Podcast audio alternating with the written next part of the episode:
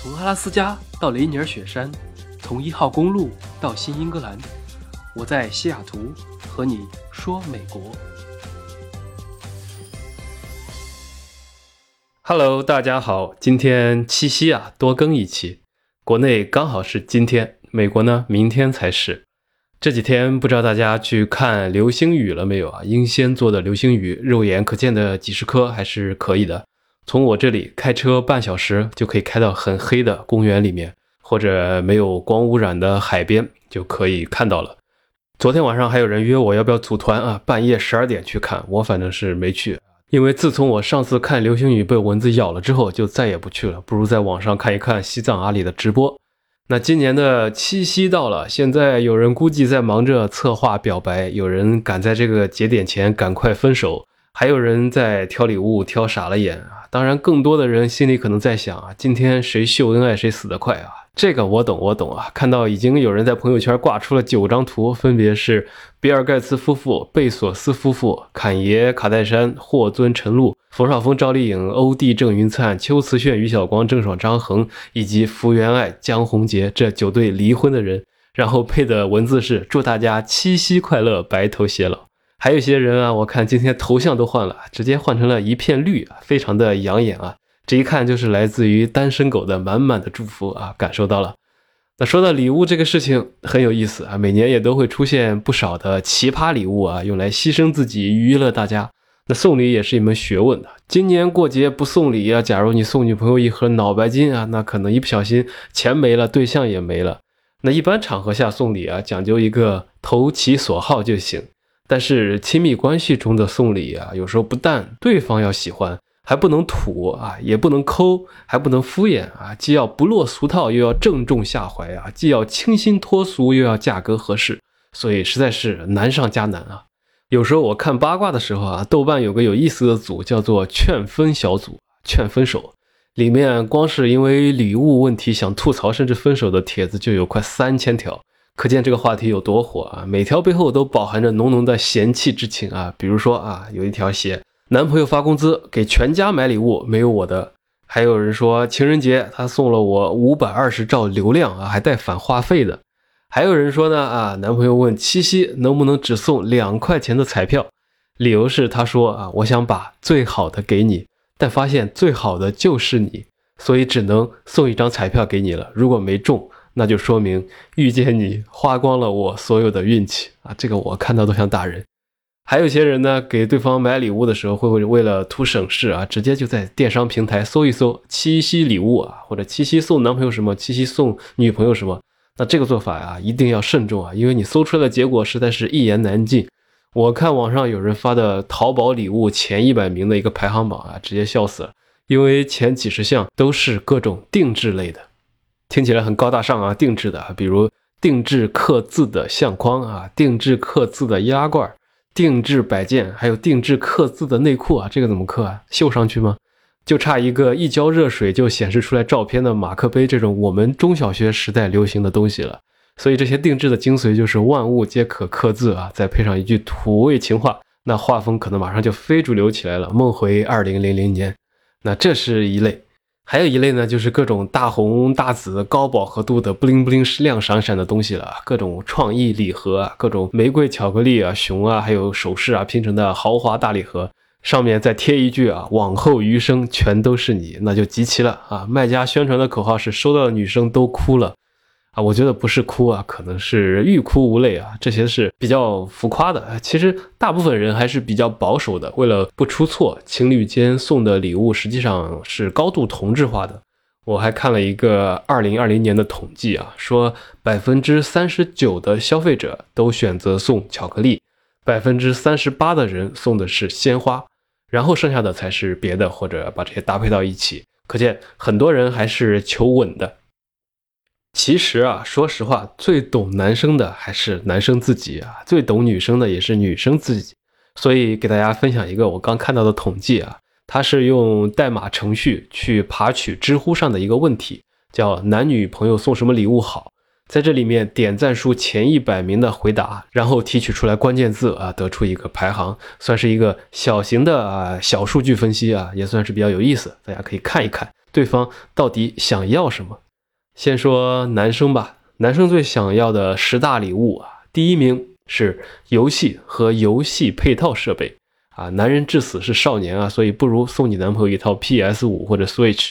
如果已经有了或者预算不够，那也可以送出一个最新的三 A 游戏大作。如果再允许他周末多打一会儿游戏啊，晚上多看一会儿 B 站舞蹈区的直播，估计就能让男生开心好几天了。这是第一名。第二三名呢是耳机键盘啊，也算是电子产品类了。我很好奇啊，难道上网回答问题的都是些程序员吗？怎么这么多人爱键盘啊？买了回家贵吗？反正我是不怎么感兴趣，但是很多写代码的人貌似对键盘有执念啊。你如果你稍微认真研究一下，那一场节日下来，什么黑轴、青轴、红轴、茶轴，机械键盘哪个手感好，你就全都搞清楚了。第四五名呢是剃须刀和手表，就像不是所有的女生都喜欢化妆一样，也不是所有的男生都喜欢打游戏和捣鼓电子产品。所以，一个好的剃须刀或者款式不错的表，可能也是不错的选择。这是前五名，第六七名是香水和手机，第八九十名呢是衣服、鼠标和钱包，都还是挺中规中矩的。这是国内的数据。美国这边呢，我没有数据，但是从我的体感啊，还有我平时看到的这种铺天盖地的广告，还有每年的销量数据来看啊，和国内其实类似。但是还流行送一些国内可能没有那么流行的东西，比如说啊，两三年前我印象中最流行的就是那套情侣的电动牙刷啊，千送一同款，来自星星的你，还有水牙线啊，戴森吸尘器啊，然后呢后面就很流行无人机，大疆那几款，还有后来那个 mini 的，以及 GoPro 这一类的，估计是因为国外出去玩的机会比较多，天气也比较好，所以更适合这类东西来拍出效果。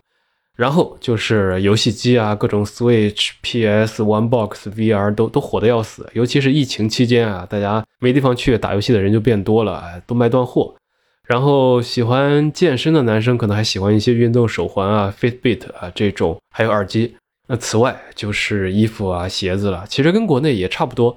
男生感觉还是以娱乐类还有实用类的物品居多。这是关于男性喜欢的东西啊。那好看完男的，我们再来看女生，女生才是重点。第一名，大家猜一猜是想要什么？应该不出很多人的所料，女生最想收的礼物中，口红排第一。毕竟口红这种东西啊，实用性比较强，不容易出错，一般人也多一个也不嫌多。很多彩妆大牌也都有精致包装的口红礼盒套装啊，颜值上也过得去，不算太贵，所以排第一名也是比较合理的。但是口红化妆品这种东西啊，如果不考虑色号啊、肤质啊，随便瞎买，有些钢铁直男说不定也能送出一些超乎你想象力的，给你一些惊喜的东西啊，就像什么死亡芭比粉啊，涂了像中毒的一样的蓝色口红啊，再或者就是一键把你送到非洲的那种最深色度的粉底液啊。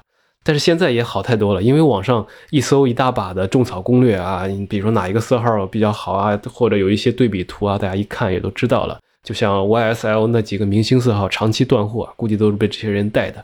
这是第一名，第二名呢是香水，这个也可以理解啊，因为价格适中，不怕买错啊，选择又特别多，最简单。你既可以香奈儿粉邂逅啊，也可以宝格丽欢庆梅香，还可以各种国潮的新品牌，比如七夕的桃花檀香这类东方香味也都有，选择就非常的多。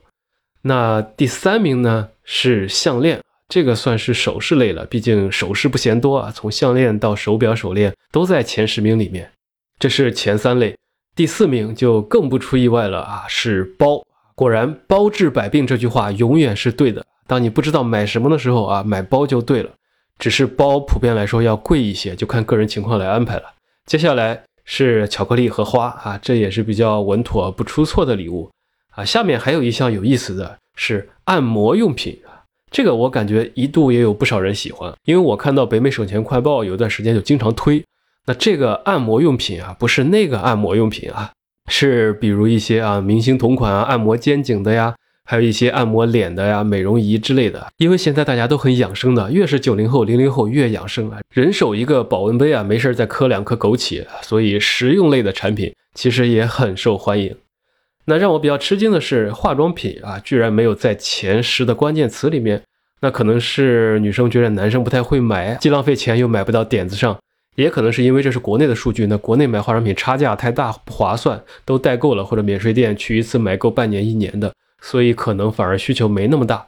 那在美国的话，化妆品我感觉买的人还是比较多的，因为品牌多啊，价格虽然不是世界最便宜的，但是每年都有一些活动啊、打折啊，再加上一些本土品牌，确实要便宜一些。